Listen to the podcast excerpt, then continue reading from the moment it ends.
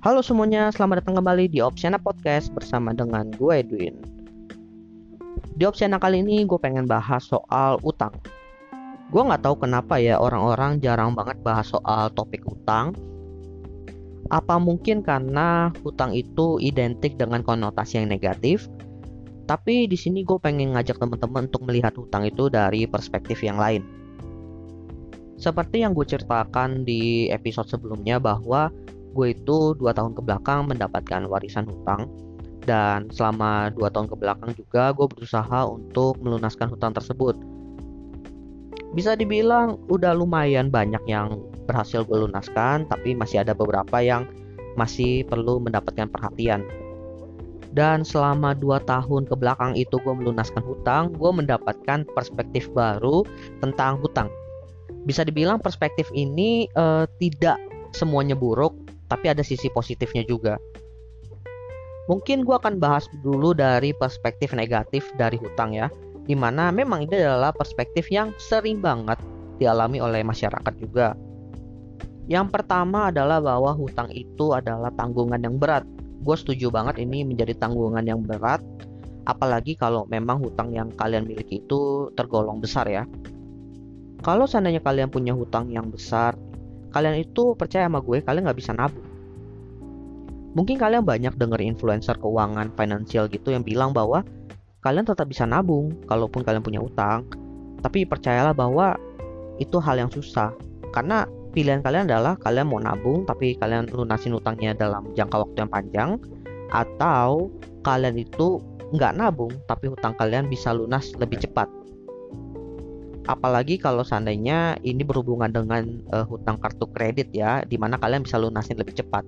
Tapi kalau udah cicilan biasanya waktunya fix jadi mungkin kalian masih bisa nabung dengan mengatur keuangan sedikit. Tapi kalau cicilan kartu kredit gua rasa agak susah untuk nabung karena kalian bisa lunasin lebih cepat mending lunasin dulu aja.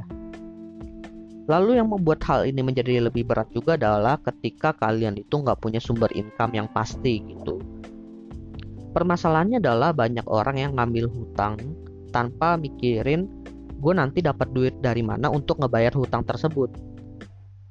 Oke okay lah, kalian punya sumber income itu dari gaji kalian, dari kantor kalian gitu.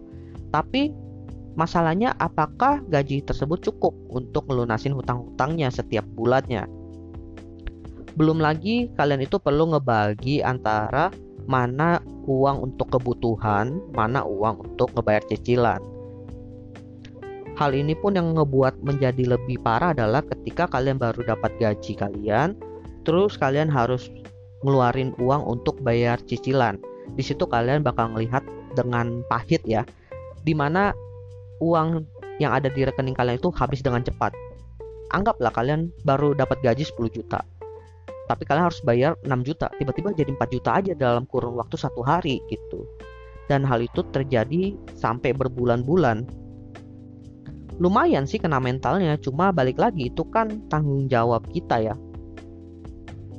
Hal pahit lainnya adalah hidup kita itu bisa menjadi tidak tenang karena adanya hutang. Apalagi ketika kalian itu tidak mendapatkan uang yang cukup untuk melunasi hutang tersebut hal itu kan bisa kejadian kalau seandainya memang sumber income-nya itu lagi macet. Apalagi kalian tahu kan dua tahun ke belakang itu pandemi merajalela. Akhirnya salah satu sumber income di keluarga gue itu lagi drop. Benar-benar nggak bisa mendapatkan apa-apa. Jujur aja bingung dari mana kita bisa mendapatkan uang untuk menutupi hutang tersebut. Apakah kita itu harus menggali lubang untuk menutup lubang tersebut atau kita cari sumber income yang lain makanya gue bisa bilang bahwa hutang itu adalah bom waktu yang bisa meledak kapan aja. Meskipun gue ngebahas sisi negatifnya itu cukup seram ya tapi gue melihat banyak hal positif juga dari hutang. Selama 2 tahun itu gue melunaskan hutang. Perspektif positif pertama adalah dengan hutang gue itu bisa menyelesaikan kuliah gue dan gue bisa ngebayarin kuliah adik gue ya bener banget. Gue menggunakan student loan. Gue melihat bahwa dengan hutang ini bisa sangat membantu orang-orang untuk mencapai impian mereka kalau memang tujuannya itu tujuan yang positif dan produktif gitu. Kan kuliah itu untuk mendapatkan gelar dan gelar itu dipakai untuk lu kerja nanti. So menurut gue worthy aja kalau sana gue ngambil student loan terus menyelesaikan kuliah gue lalu kerja.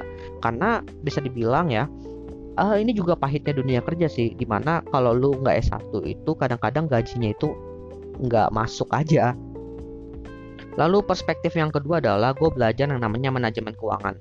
Bagaimana membuat rencana keuangan yang baik kemudian bersikap fleksibel terhadap perubahan mendadak yang ada dalam perjalanan kalian tanpa merubah rencana kalian secara keseluruhan pertama gue kan belajar ngatur duit dari penghasilan gue which is itu dari gaji kantor gue gimana uang ini bisa gue bagi yang satu untuk membayar cicilan yang satu untuk um, kebutuhan sehari-hari.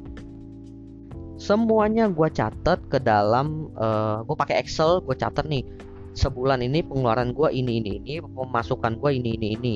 Lalu ada uang lebih ini yang menjadi tabungan gue itu gue catat semua. Tapi terkadang ada realisasi yang bisa dibilang mendadak banget masuk ke dalam perencanaan kita. Seperti yang gue bilang di awal tadi, terkadang kan sumber income-nya itu tidak menghasilkan secara maksimal.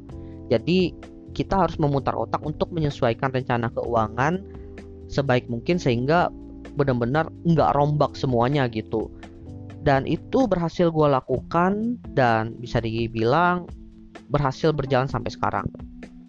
Lalu perspektif positif yang ketiga adalah gue belajar berkata tidak, lalu gue belajar juga yang namanya toleransi. Belajar berkata tidak. Nah, di sini gue belajar gimana caranya untuk menahan diri dan berkata tidak kepada kebutuhan yang sifatnya itu bukan kebutuhan yang utama, kayak lebih kebutuhan tersier atau entertain aja gitu kayak kebutuhan untuk belanja ABC tapi ABC ini kan lebih ke arah lu nggak butuh-butuh amat lu lebih ke arah untuk kesenangan lu. Nah gue belajar untuk berkata tidak. Belajar bertoleransi. Jujur aja awalnya ketika mendapatkan warisan utang itu gue kayak apaan sih ini kan bukan gue yang bikin kenapa gue harus ikut bayar? gitu.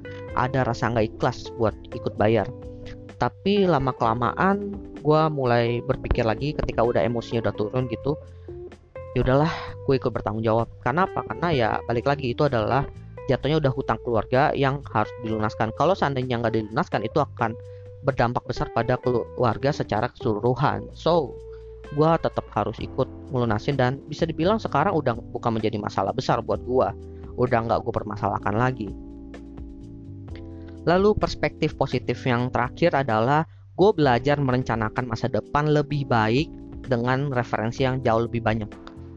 Bisa dibilang kan pengalaman itu adalah salah satu contoh nyata yang udah kita alami sendiri. Sehingga di masa depan itu kalau hal itu buruk tidak diulangi lagi, kalau itu baik bisa menjadi uh, referensi untuk dilakukan kembali. Dan dengan dua perspektif positif dan negatif dari hutang yang gue miliki ini, akhirnya gue itu tidak kapok sih uh, untuk menggunakan hutang tapi bisa menjadi lebih bijak dalam menggunakan hutang. Di mana di masa depan ketika gue memiliki hutang setidaknya gue tidak meninggalkan hutang yang membebankan keluarga. Tapi gue harus bisa membuat hutang yang sifatnya itu produktif. Sehingga dari sisi keluarga pun tidak terbebani tapi tetap bisa mendapatkan income dari hutang tersebut Well, ternyata panjang juga nih obrolan gua soal utang. Padahal ini masih kulit-kulitnya aja ya, belum sampai ke dalam-dalamnya. Ternyata seru juga sih. Oke, okay, semoga episode kali ini bisa bermanfaat buat teman-teman dan memberikan perspektif baru terkait hutang. Karena hutang itu tidak semuanya selalu negatif. Terkadang ketika kita bisa memanfaatkan hutang itu dengan baik, hutang tersebut malah menjadi sesuatu yang positif dan bisa membantu kita untuk maju. So, bijak-bijaklah ketika kalian ingin berhutang dan sesuaikan kemampuan kalian ketika kalian ingin berhutang. Oke, okay, gua rasa itu aja yang pengen gue bahas di episode kali ini. See you next time di episode selanjutnya. Bye.